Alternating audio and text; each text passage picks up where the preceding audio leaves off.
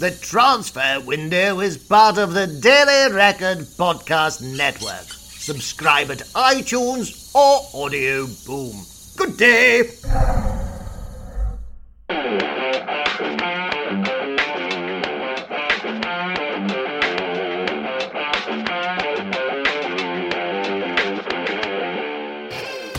Welcome to the Transfer Window Podcast, where we open the boardroom doors and agents' wallets to get you inside the deals happening as we speak. And as we near the crescendo of deadline day, we'll discuss whether Philippe Coutinho will get his dream move to Barcelona and if the little lamb will be replaced by an ox at Anfield. From one saga to another, and a haggling over Alexis Sanchez as Arsenal reject £50 million sterling and Raheem Sterling rejects a move to the Gunners. Ask if champions Chelsea are about to snub champagne for Drinkwater, while Roy Keane adds his own little summer of insane spending add ons with his uh, take on what the fees have been like over the course of this window. I'm Ian McGarry, and joining me are best selling author, Spanish football mister, and all round changing man Graham Hunter. And I'm also delighted to welcome Transfer Podcast Dealmeister, top journalist and sand dancer, Mr. Duncan Castles. Let's go on with the business, chaps. And uh, straight to the Philippe Coutinho saga, on more ongoing and more long than nog in the nog. However, I think, Duncan, you feel like we may well have a well conclusion of sorts in sight with regards to Liverpool's transfer dealings in the other direction. Yes, like the, the what Philip Coutinho has been told is that there is deal is in place, agreement is in place between Barcelona and Liverpool for him to join Barcelona. The fee will be a total, potential total of 160 million euros. Um, some of that performance-related variables. So FSG have got the price that they asked for several weeks ago in, in negotiations that they kept secret. Um, and the hold off is to allow Liverpool time to sign replacements for Coutinho and put other guys into the team, which we've seen started happening. They made the, the deal for Naby Keita, albeit that won't until a year's time. Um, they have made an offer for Thomas Lemar at Monaco, and they're also in negotiations to try and sign Oxlade Chamberlain um, from Arsenal uh, who I understand would be an alternative to Lemar rather than as an addition to Lemar. So it's one or the other then, Duncan? One or the other is, is my understanding for that uh, to, to replace Coutinho. Now, on that, that same sort of situation regarding where those players might fit into the Liverpool team, it seems to me that um, Lemar obviously is a winger and has played there, and Coutinho has played left and right and in the number 10 position. Um, whereas Oxlade Chamberlain, as we've seen, has rather disastrously started as a right wing back at Arsenal. Uh, my information is that he wants to play central midfield. So, how would that work out then? Look, I think um, I think they, they want flexible players. I think if you look at the way Klopp set his his team up in the in the time he's been at Anfield, he, he does tend to move them around the pitch. Coutinho himself been played has been played you know, primarily as a left winger, but also as a number ten. And um, in this pre-season, they used him more in a kind of light midfield role on the left-hand side, and, and I talked about that being the way they were going to use him through the season. So Oxlade Chamberlain offers you that flexibility. You know, he's played, as you say, he's played fullback for Arsenal in the in the middle of midfield and he's played on, on the wing. And I think you could even use him. He's, he's also played as a striker on occasion. So you can see why Liverpool are interested in the player. Apart from apart from anything else he's English which is always an advantage in uh, in the Premier League transfer market and you get another homegrown player in your squad. And he would be a lot cheaper than Lemar because uh, Lemar um, Monaco's asking price when uh, Manchester United were interested in the player, when Arsenal were interested in the player, with 60 million euros. That interest remains from Manchester United, but now they've got Liverpool on the hook and making offers. Um, the price is going to go up beyond that level. Um, in a sort of classic Monaco, you want one of our players, we're going to we're going to squeeze the maximum amount of money out of you, which they've done yeah. better than any team has ever done in the history of football this summer. And Graham, we've heard in the last 24 hours that Barcelona have been quite open in saying they expect to sign one or two players before the deadline. Um, are you as certain as Duncan that Coutinho will be one of those players? I'm trying. I'll tell you what I'm certain of. I'm certain you're not Henry McRae. And in this market where, where, where people disappear from one situation to another, I, I, want to know that Henry's safe. He is not necessarily where he is, but just that he's safe emotionally okay. and physically. okay, I can I can reveal that he's in a black site butterfly park somewhere in the Indian Ocean, um, checking out chaos theory. That's only got me. More, that's only got me more worried. Um, I hear you boys. It may be my bad ears, but I hear you boys talking about FSG, and from Barcelona's point of view, this is far more FFS. Um, I'll come back to that. I'm also hearing. I'm really pleased about this whole Coutinho thing. That it's Lamela who, who holds the key to it in this never-ending story. Hey. Um, so eyes on the prize. Um, number one, um, what's absolutely clear is that um, Duncan, Liverpool, and Coutinho are surer and clearer on this deal than Barcelona are because number one, because they have basically proven themselves to be at this level, if not inept, then third rate, fourth rate players in what is an increasingly it's not simply expensive and bizarre, but Byzantine and um, really threatening, difficult transfer market.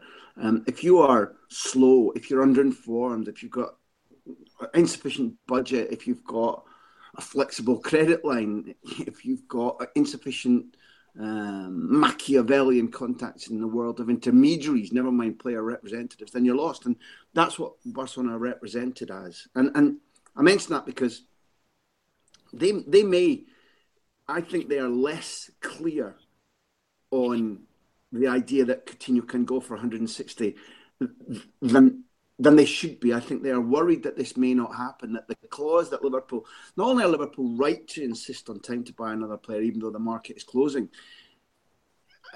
it, it worries me hugely as an objective observer that Coutinho gets his way. Um, he hasn't been particularly anarchic. He's refused to play. Klopp has given him space to come back by not condemning him. The fans haven't been on his back. Other players will be looking at Coutinho's behaviour if he's eventually allowed to move, even for a huge profit. In terms of the, the bank balance, the, or in terms of the trading accounts of Liverpool, you can see the value. But where do they buy another Coutinho, age 25? Can they get the right player at this short notice? And Lemar is somebody who clearly uh, is is at the centre of this story because Liverpool would like him, and for that they've offered cash plus Divock Origi to try and say to Monaco, um, you continue your summer of making extraordinary profits on the back of your last three um, football directors. Each of them have been involved in, in uh, either stocking these players who have been sold, Bernardo Silva and Mbappe and Bakayoko and so on, or, or restocking Monaco. And therefore, the club is, the owner is doing brilliantly of the work of the last three football directors at Monaco. And the idea of Origi plus cash, I, I don't know whether Monaco are going to accept that and find it's good. But I go back to my point about Barcelona.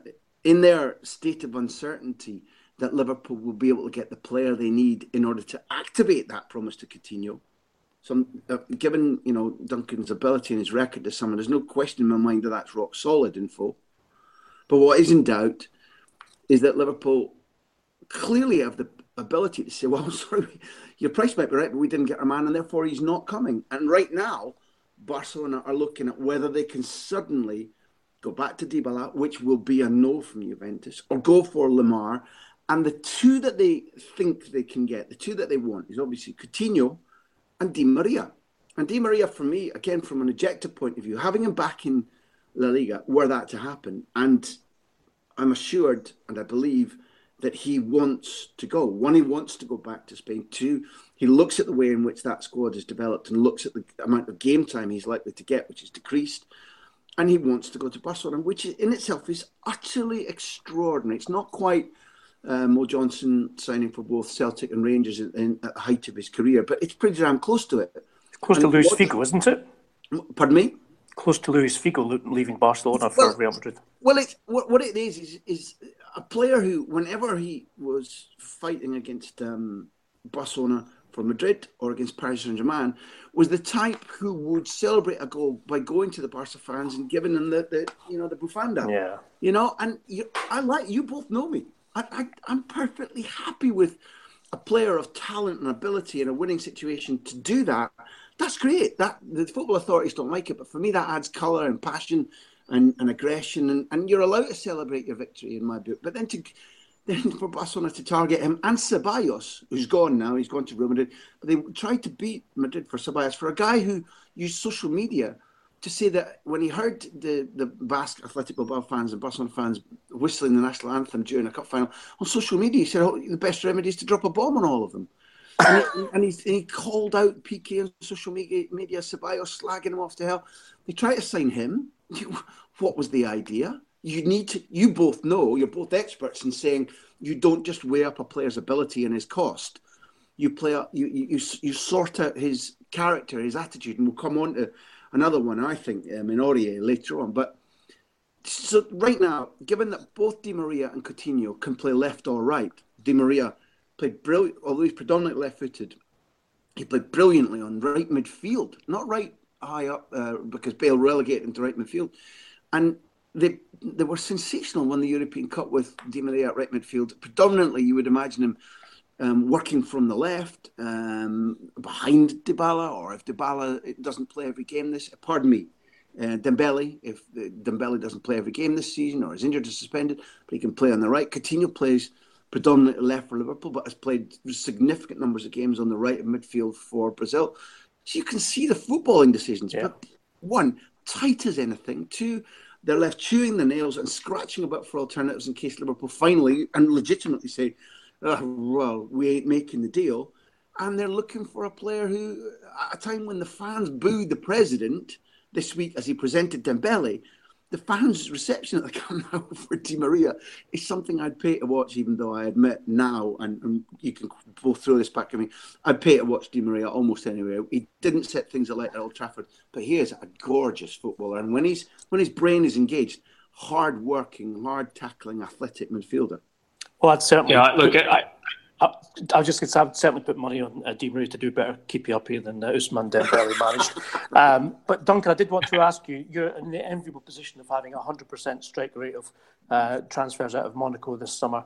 Um, with Lemar, obviously we have interest from Liverpool, interest from Manchester United. We're discounting Arsenal, as I think we talked about in our last transfer window podcast. Who would your money be on, uh, Manchester United or Liverpool, to gain that player's signature? Well, look, I just want to say about Di Maria first that I give Barcelona a bit of credit on this. That that is a deal that's been on on the in in the background for quite some months now. It's something that Di Maria's representatives have been aware of as a possible out for him. It's also a club he almost moved to before he came to England. There was interest from Barcelona at a time when he was at Real Madrid. So he is a is a player they've, they've valued for a long time, and I agree completely with Graham. I think he's a fantastic footballer, very flexible. You that ability to play on the wing and uh, further back in the midfield. In, in, many ways, he's a much better option than Philippe Coutinho, and, and certainly at the price they'd be looking at because PSG are trying to move the player out. Yeah, the price is great, Duncan. The price is absolutely spot on. Yeah, I agree. What yeah. is that price then, guys? You're talking. You're talking. I would say at a maximum thirty, maybe lower unbelievable for a player who joined Manchester United for 52.4 and then moved for a similar fee. It was more. It was more than. It was more. The Man United deal was one of those ones where they they announced the initial fee and, and sort of missed out all the add-ons involved. It was up around seventy-five. Was it unbelievable? So go. So that so that selling was one of the five highest yeah, at the time that was one of the five highest deals in, in, in, in, football history, which shows us where we are this summer when we're talking exactly. about. So, go, so go on, um, Duncan, Duncan, give us your opinion on whether you think Lemar will end up at Liverpool, Manchester United, or stay at Monaco. Look, uh, talked to my Monaco contact yesterday. He said that he will not be at all surprised if the owner cashes in on Lemar at that money. Um, says the the owner thinks feels he's on a great thing this summer. The market value of players is extremely high, and is very confident that he can replace them with other guys. Use the similar kind of strategy to they've been using of of bringing players in at reasonable prices, giving them high wages because they've got the tax advantages, relatively high wages, but at a lower cost to the club, and then selling them down the line to to um, other European sites. So he, he sees the owner going for that deal, regardless of what they've been saying about we're not going to sell any more players. And said that they wouldn't sell Mbappe time and time again, and, and Mbappe's gone. Um, so I wouldn't be surprised if they sell if they get the right money. Oxlade Chamberlain is is the the fly in the ointment. If Liverpool get that Oxlade Chamberlain deal through, I'm not not convinced that they'll they'll continue with Lemar at, at the price that Monaco are asking at the moment. As for Man Arsenal out, they, they won't go there. Um, as for Manchester United, I had a chat with um, a Manchester United contact this morning. He does not expect them to make additions, although Jose would still like left back or the winger, Lemar being one of the guys he, he wants to. They don't expect players to come in at this stage. And also, interestingly, don't expect players to go out. So Andreas Pereira has been chased by Valencia.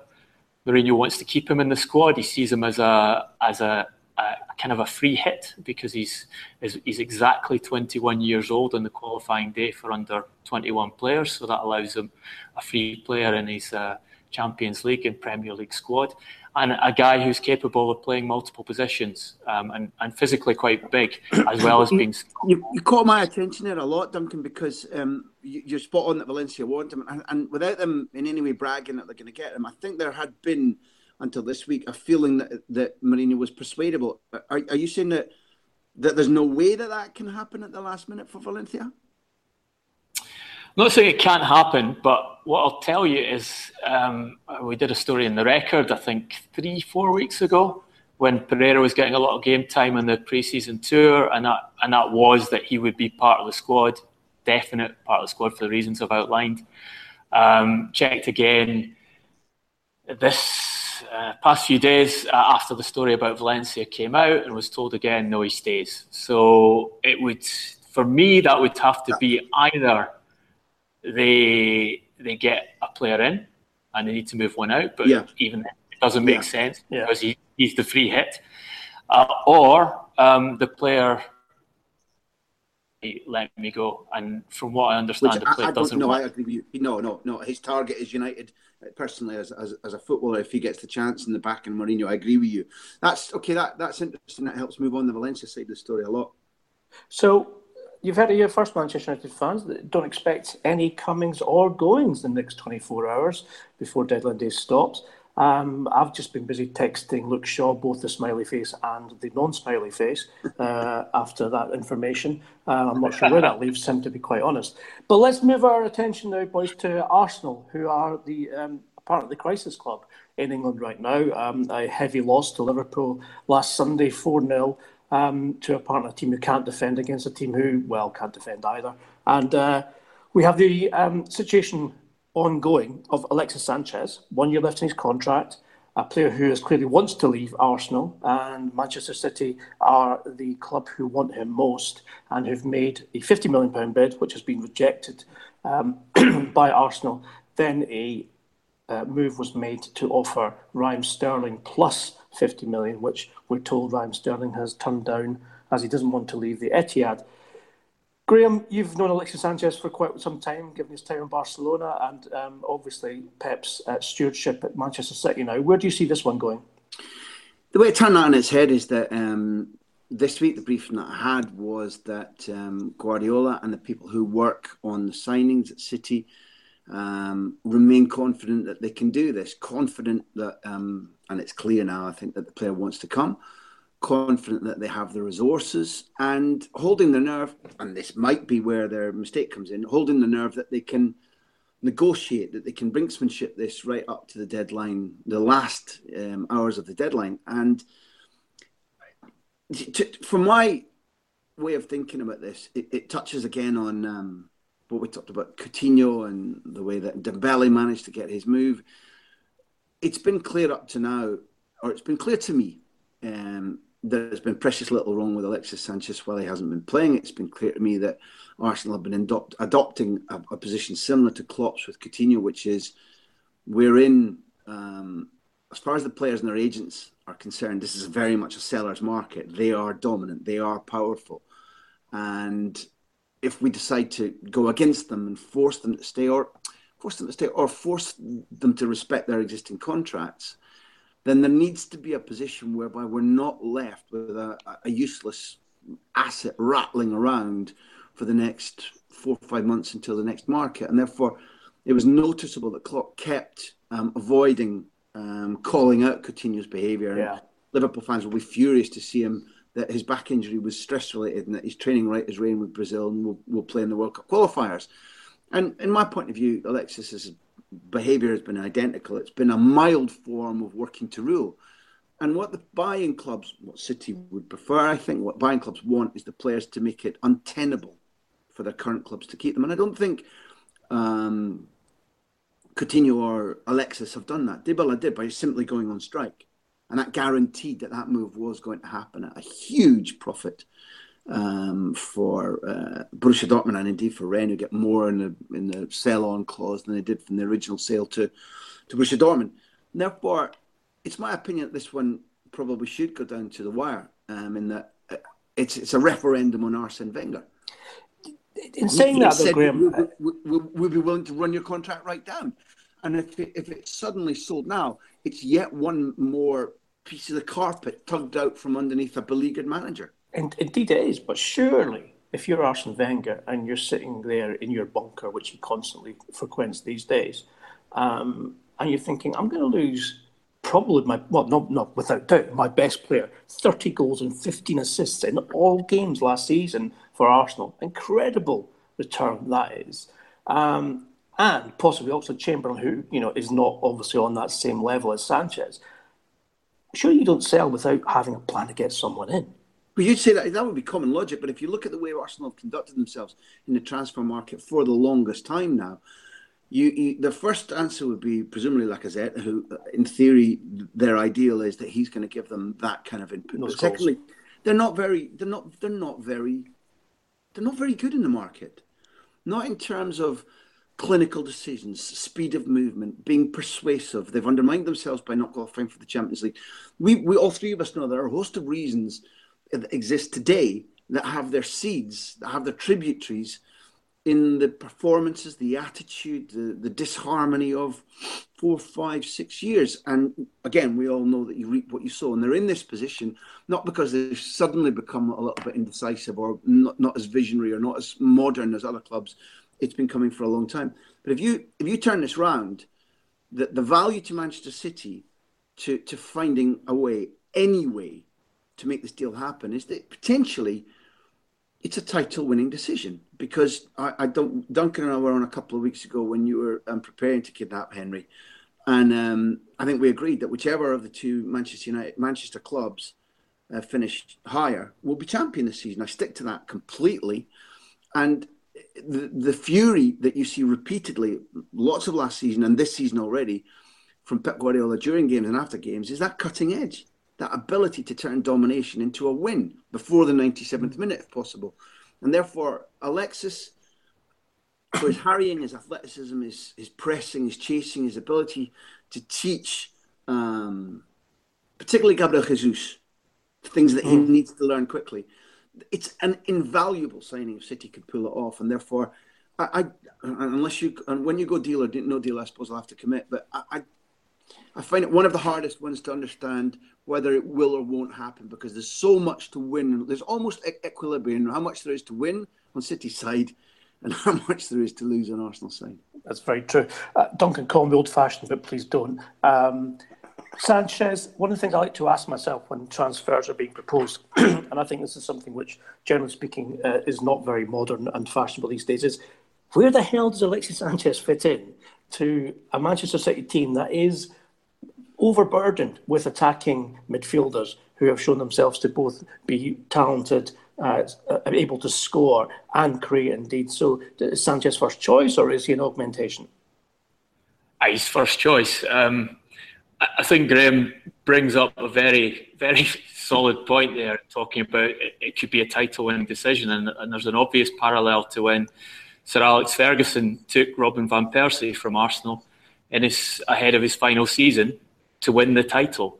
And you know who did he steal him from uh, in that in that summer? It was Manchester City. Manchester City had a deal in place, uh, uh, salary agreed with the player long in long in advance, and um, didn't actually complete the deal with Arsenal, allowing Ferguson to come in. um, match or better the salary and take the player and win the title. Yeah. Yeah. So, so you are potentially looking at a similar situation. And where does he fit in? Pep Guardiola does not like Sergio Aguero. Pep Guardiola does not rate Sergio Aguero. He wants him out of the team. He thinks he's wasteful in front of goal. He um, thinks he doesn't contribute to the tactical system he wants. So that's your, you know, that's your swap. He takes Aguero's place in the team. He can also play a range of other frontline positions if you want to combine them too. But they're, they're, they're actually shorter strikers if you look at it. Um, for all the attacking talent they've got, pure strikers, they have Aguero and Gabriel Jesus. Um, so you need another, even even if they keep Aguero, you need another one in, yeah. in squad of that type. Now, the interesting dynamic around the transfer that I saw yesterday is a suggestion that Arsenal might want Aguero in exchange, which I think is something that Guardiola would be prepared to accept, but I don't know if it's something Manchester City would be prepared to accept. Um, for the PR point of view of letting a player who's still hugely popular with their fans go to another Premier League club. And this dynamic about Raheem Sterling. So we were told initially that, that Manchester City had offered Sterling as part of the deal. City deny that, say it wasn't them offering Sterling. It appears to me, and um, the agent was definitely involved in the briefings yesterday, that this idea actually came from Sterling's camp. That, and we're looking at, let's remember, a guy, Aidy Ward, who who um, used pretty much the full range of Machiavellian agent techniques to get Raheem Sterling out of Liverpool a couple of years back and get him a big salary at Manchester City. So I'm wondering, I'm wondering whether um, Arsenal if they want Raheem Sterling, could not manage to get that into the deal because Raheem Sterling, um, if you remember at the time when he was about to leave Liverpool, there's a lot of talk of him going south to London to be closer to his yeah. family. Um, there's potential there to upgrade the salary. I was going to um, say, Duncan, of I, I, would have thought, given that we know that Arsenal, in general, and I, I, we have to point out here that the deals offered to Sanchez and Ozil um, this summer have been in excess of £250,000 a week. So, unlike Tottenham, they don't have that same transfer glass ceiling, uh, sorry, salary glass ceiling. But to all intents and purposes, um, Raheem Sterling's wages are around £200,000 per week plus bonuses at City. Would Arsenal be prepared to pay that money? Well, improve that money indeed, because you know that's something which a player expects when he moves. I, I, I, your information might be different. I don't think his salary is that high at City. Okay. I remember he came from a relatively low salary at Liverpool to move to um, Manchester City at the time. So I think he's I think he's on around hundred thousand a week plus bonuses, which well, gives them plenty of to up into uh, current Premier League star player standard wages. Indeed. Well, even discounting that, um, Graham, um, the fact of the matter is that uh, we are told that Sterling has since um, withdrawn his willingness to move uh, to to Arsenal. Is this a, a, bluff, a red herring? Is this something to do with the negotiations in personal terms? No, I, I, have to be honest and say that I can't answer that. I don't know the answer to that. What I, what I look at, and I look at the the way that um, Sterling has, in my mind, matured and advanced to a degree at City under Pep Guardiola. Um, far from complete in that maturity, that advancement, but he's very popular. He can be a game opener. He's seen off Nolito. He's seen off um, Navas. I, I think that if if both of you know the player and the agent better than me, but if tactical intelligence about what to do comes into it, um, you would look at Manchester City and imagine that if if the Alexis deal goes through, then the competition for I like the separation you made, Duncan, about between creative attacking players and strikers, and it's exactly the point that I, I was trying to make about Alexis's value. So therefore, we all agree that that there's a across the front four or five, and depending on who the holding player midfield is, for City's sake, hopefully Gundogan, then there's extraordinary competition for places, and I don't I don't know um, Raheem Sterling well enough to judge whether he'll that will freshen his appetite and say, "Great, bring it on." I'm aggressive, I'm competitive, I'm self confident, or whether he'll look at the idea of um, having been part of that deal, then as long as he's fitting in form, an almost guaranteed place at Arsenal. Um, strikers like Lacazette or Giroud to, to feed. Bottom line, I think that player who, who can't stand the heat and wants to get out of the kitchen says, "Yeah, I'll take the Arsenal deal." A player who is who wants to shine, who wants to learn, um, who is willing to compete and willing to say at his age, if this is a season where I get um, 25 starts in 35 games, but I win a trophy and I learn, then I'll stay and I'll fight and I'll compete. Then, then that's what I'd like to see out of Sterling. But I, am not well enough versed to predict what he will do. I, I, think, I, think, I think that's one we will need to monitor closely. excuse me, over the next uh, few well few hours, I guess we've got left until uh, transfer window closes. I'd like to move the conversation from one London team who is um, perhaps drowning in this transfer window, not waving to one which is waving, but waving with some huge intent, uh, and that is Chelsea, who this morning have had a £23 million bid rejected by Leicester City for Danny Drinkwater. Um, I can't help but ask myself if I'm a Chelsea fan, uh, which I'm not, uh, I'd say to uh, myself, why do we sell Nemanja Matic to Manchester United and now why are we buying Danny Drinkwater?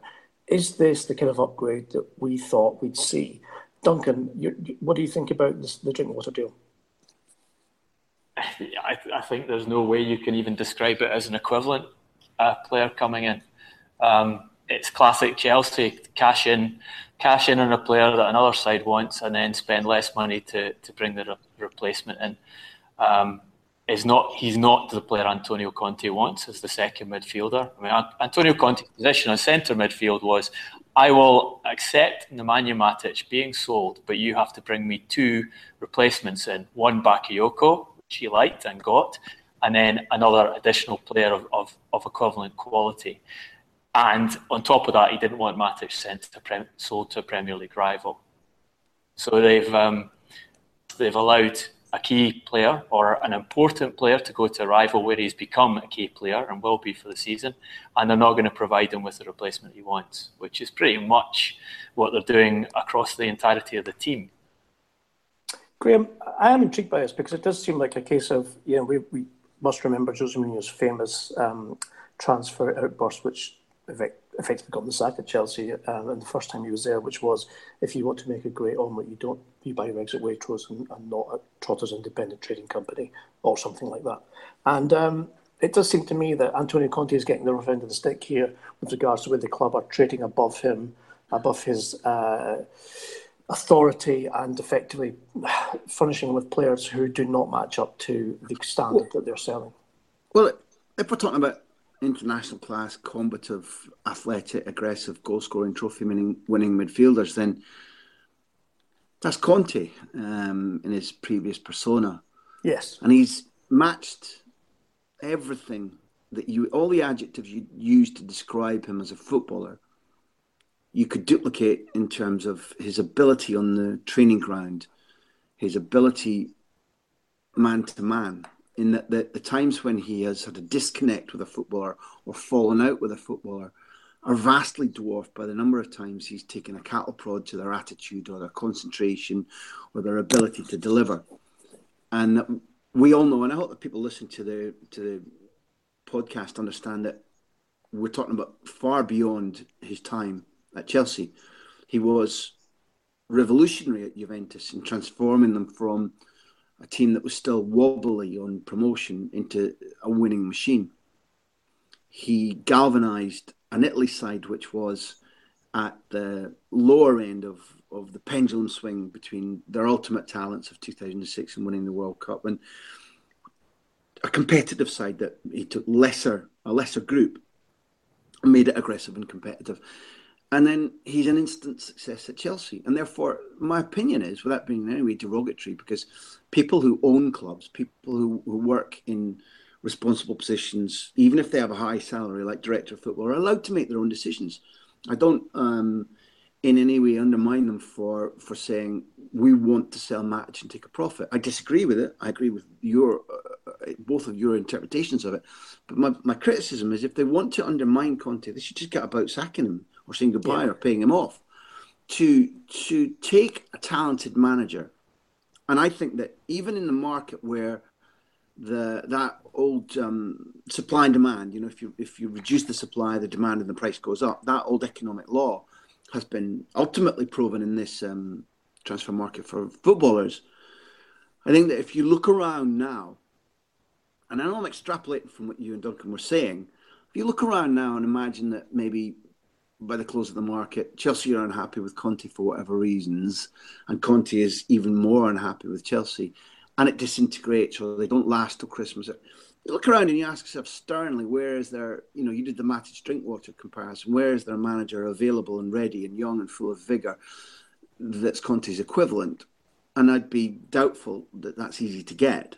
And therefore, death by a thousand cuts for a man who, in theory, should have been giving you three or four more vibrant, successful, interesting, attractive, and probably trophy winning years. That death by a thousand cuts is, is makes no sense to me whatsoever. I think that one of the values we can give in this podcast is to differentiate what we're talking about. And first of all, Duncan's um, phrase that you, you can't shouldn't compare Matic and Drinkwater is fine. I agree, but I think we all need. Well, I I am going to say that I'd like and value Drinkwater as as a fighter, as a leader, as an organizer. He may be his style and his abilities may be from what is beginning to feel like a bygone day in in British midfields. But I think that he has a great deal to offer in general, and I like him very much as a component of a team that is going to be very hard to beat. And even if his passing is not as interesting or as threatening as Matic, I think that he makes a large percentage of the right types of passes. Simply, he's in an unwinnable situation. If we're left here saying, would you keep Matic, keep the coach happy, and not have to buy Danny Drinkwater? Then our answer would probably be, yeah, you, that's what you do. Whether Danny Drinkwater comes to Chelsea and settles in and helps them retain the title or not, I'm not so sure. Whether it's supposed to be to some degree a helping hand to guide Bakayoko through his early stages in the midfield at Chelsea, whether it's reuniting him with the you know the player that alongside him won the title with Leicester, and and it's more important for Chelsea to play well domestically yeah. than it is to think about their European ambitions. These are questions that only Chelsea can answer. Now, I, I don't think you can both talk for yourselves. I don't think either of you were, were being derogatory about Drinkwater, but I see his value. But I would be in accordance with both of your views that to, to keep Matic and, and not sell him to a rival who I've already said I think is more likely to win the title than Chelsea are seems to me beyond bizarre. And if Conte is the is the is the fruit that falls from the tree because of all this, raspberry to Chelsea. It's a very good point um, in terms of Conte, obviously. And, you know, before we receive any complaints from any large year former Barcelona Spurs striker, we should point out that Danny Drinkwater has as many Premier League Champions winning medals as Nemanja Matic does. Um, I would also like to move us swiftly from London, though, back up to the northwest, where Everton, who've had a, well, people would say a very successful window and indeed a good start to the season, very encouraging under Ronald Koeman. Um, their hunt for a striker, Duncan. Um, we obviously don't think they're done in their spending. Um, uh, we also uh, know that they've made a bid for a very talented uh, young midfielder, but not a second striker, as it were, Nikola Vlasic from uh, Hajduk Split. But you um, understand that they've got a fairly large pot of money uh, put aside to make a bid in the next 36 hours for a striker.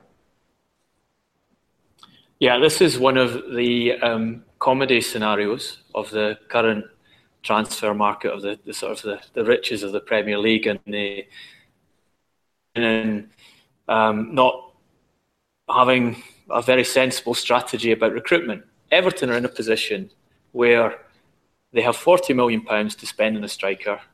They want one in the last two days of the window, and they have very, very little clue about who that striker will be. So a friend of mine um, who helps people source players um, for a number of clubs across the continent received five calls yesterday from separate agents, all saying the same thing.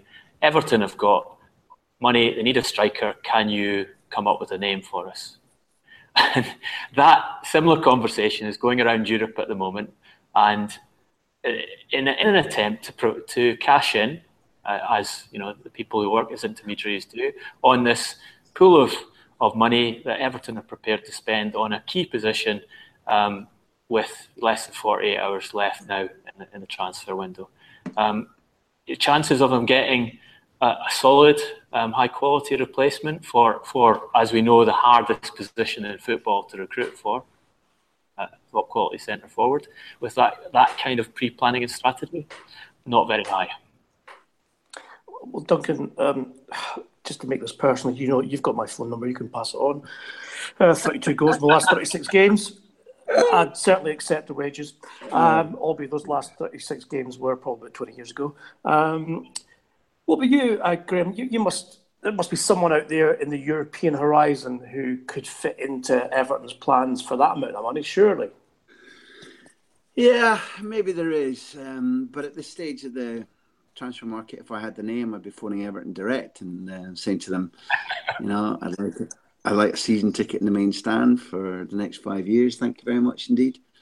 I think that um, it, it, surprises me because um, in in augmenting their signing ability, taking Leicester's sporting director, who's a planned and methodical man, uh, to Goodison. Um, it, it, surprises me that they're they're left thrashing around, and it, to get the right guy at this short notice would be very hard indeed, unless I don't know, unless they could persuade Robin van Persie to come back from Turkish Turkish football, where he's been playing well enough to get a recall from for the Holland squad. I, I, I strikes me that when a club has had a decent market and a, and looks like it's building the ability to plan and to have great contacts and to anticipate trends and anticipate other clubs, to be left thrashing around at the end of the market is a big surprise and a big disappointment. It also, put some kind of question mark surely over Wayne Rooney, given that that was you know that's their biggest earner now uh, at Everton, and you know all the romantic. Uh, presumably, presumably, if it's about if I caught what Duncan was saying. Uh, correctly, the line jumped a little bit. Then, if it's about an out out number nine, then presumably, that if there are doubts, it's about poor old Sandro, um, who for yes. Malaga last season um, was, was, blossoming and was a leader and with responsibility put on his shoulders although I think his goal return in total between all competitions was only about 16 or 17, it, undoubtedly he was a guy who he, he, played in a style that reminded me of um, Paul Dickov, John Spencer. Um, same height, same dynamics, aggressive, quick, um, very much happy to play against bigger defenders or bigger clubs. And it, it was it was my anticipation that he they have to give him time because that was his breakout season, um, having I tried very hard to find a place across a front three because he was played wide as well at Barcelona. And at Malaga, it, it was the first point of, of a, a showing of leadership, of, of learning. Um, his ability, I don't think he's in doubt. But whether, given his size, given the fact that he's learning a new language, a new football culture, and he's into a team which is being re- restructured, to expect Sandro to have convinced by now, or even potentially by November, December, I think is asking a great deal. And therefore, again, I go back to my point that if they haven't seen that, if they haven't anticipated that until now, then I'm a little bit confused given the fact that I have respect for their recruitment at Everton. Yeah, to look to be fair to Everton, that Sandro deal was a very clever one, and that's that's exactly the kind of um, recruitment that you know Steve Walsh had been was uh, known for, and, and, the reason they gave him such a big pay packet to come to Everton uh, year before last, and that they knew that Sandro had a, a low release clause, and they managed to get in um, and on the table early in the window and, and secure that deal. So that that's exactly the kind of quality signing you want. What what's interesting to me is Sandro played against Chelsea at the weekend, had a terrible game, and yeah. suddenly they're um, they're doing this. And it fits into a dynamic that's been described to me, which is there are three power camps within Everton at the moment. Um, and there are those three power camps are all looking at transfers separately, getting involved in deals, proposing players, and there's no real coherent strategy between them.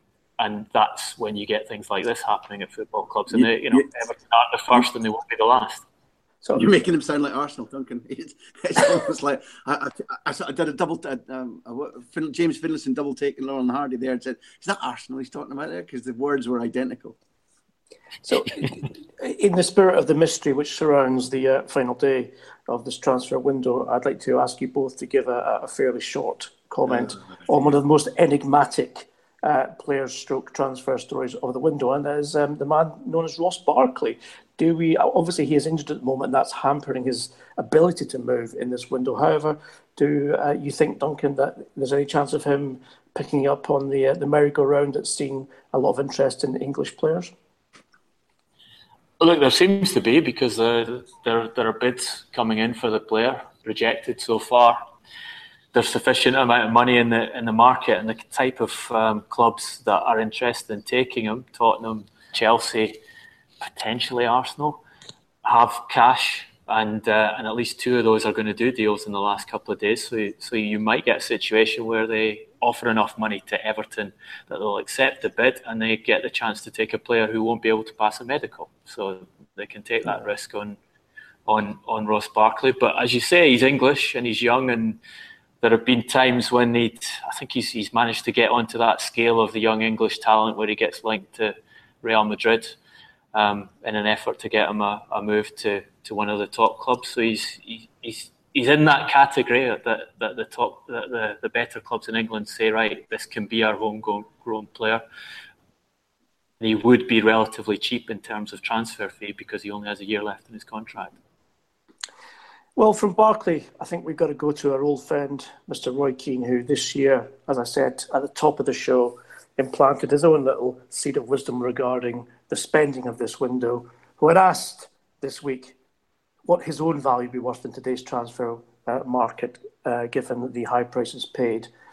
He said that Van Nistelrooy would be worth a billion, that David Beckham would be worth a billion, Paul Scholes worth a billion, and he himself 3.75 million. That is not billion, which I think, if I'm not mistaken, was exactly the amount of money which Manchester United paid Nottingham Forest for him many years ago.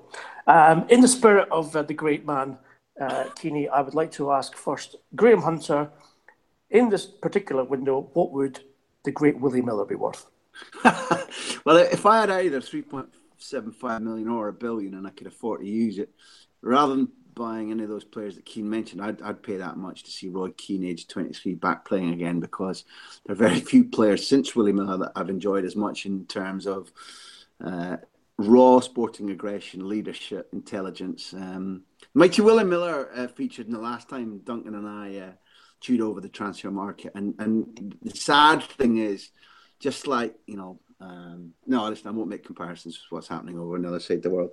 He, will inevitably start chuntering on about David, I, and I'm just, I'm not, I'm not doing the Willie Miller David Narey thing, uh, because Willie lifted a. I'm not going to either. You'd be glad to know. No, Duncan. In fact, Duncan no, I'm not. I'm going to ask Duncan. You, you, I want Duncan to tell me how much the great Maurizio Malpasio would have been worth in today's market. and remember, he did actually Look, get a money transfer. Oh dear. Let, us let's, let's just be clear. Graham Hunter doesn't want to go to the um, the David Narey Willie Miller comparison because he knows he's on a loser there in the current. no, that wasn't the question, Duncan. You're avoiding the question. Back to Maurizio Malpasio, please. Uh, Maurice, Maurice, the, the, the finest left back in the history of Dundee United. Um, left backs as a big demand in left praise indeed. the great demand in left backs at the moment. Um, not as good an attacker as as uh, as people like these days, but still, I think you could look at fifty million pounds in the current market for Maurice. That's what we like to hear. Now, as Luke Shaw's just texted me back to say if Dundee United need a left back, we're going to go to deal or no deal. Uh, and this is the quick fire round where I'm going to ask our guests, that's fairly self explanatory, whether or not the player I say is going to go to that particular club. I'm going to start with you, Mr. Uh, Changing Man. Coutinho to Barcelona? Uh, deal. Duncan, Oxlade Chamberlain to Liverpool. Deal. Graham, Sanchez to Manchester City. Deal. Duncan, Lemar to Manchester United or to Liverpool? Uh, no deal if Liverpool get Oxlade. No deal. Graham, Diego Costa to Las Palmas, Atleti or Raith Rovers? yeah, listen, you, you deal to Atleti, but maybe on loan to Raith Rovers. Bizarre club. Oh, please, honestly, doesn't. Raith oh, Rovers. No, no, no. I would phone him up and say, "Oh no, no, no, my wee laddie." People have been dancing the samba on the streets of Raith expecting this deal to go through. You can't let them down now. They've been doing that in Idaho as well. ah, very good, Duncan. Will Danny drink water under Stamford Bridge? It looks like he will, unfortunately for Antonio Conte. Very good. And this is a bit of a left field one for uh, for Graham. Asensio to Tottenham Hotspur. I'm not even going to grace that with an answer. I saw some. Listen, uh, no harm to the. I'm going to say it in code. Sunday Express. What the f- that's supposed to be? Like, Arsenal.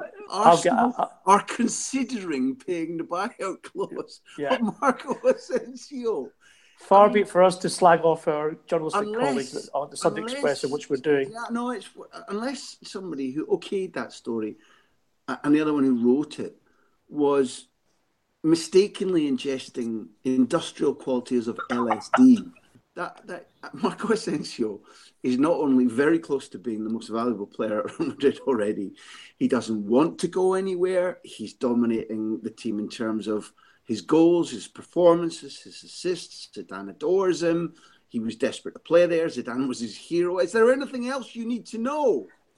I think you've said it all and more. No deal. Uh, before we go, we invite uh, Graham Hunter to, to give us a few words on his magnificent big interview podcast. Um, it's been a joy to be on this podcast again. Um, I do one of my own. If you want to become uh, a socio, if you want to listen to the big interview, it's at Patreon uh, forward slash Graham Hunter. Um, enjoy it, join us, listen free. But the big interview is for anybody who loves football. Thank you. Goodbye. Thank you very much to Graham and Duncan for joining us and for the fascinating insight into the underworld of slippery deals and double deals, indeed, uh, that we have discussed in today's Transfer Window podcast. Uh, I'm Ian McGarry. We will speak soon. In fact, we hope to be with you uh, in a couple of days' time to analyse the biggest and best deals that went down on transfer deadline day. And until then, we shall uh, say goodbye. Adios, muchachos.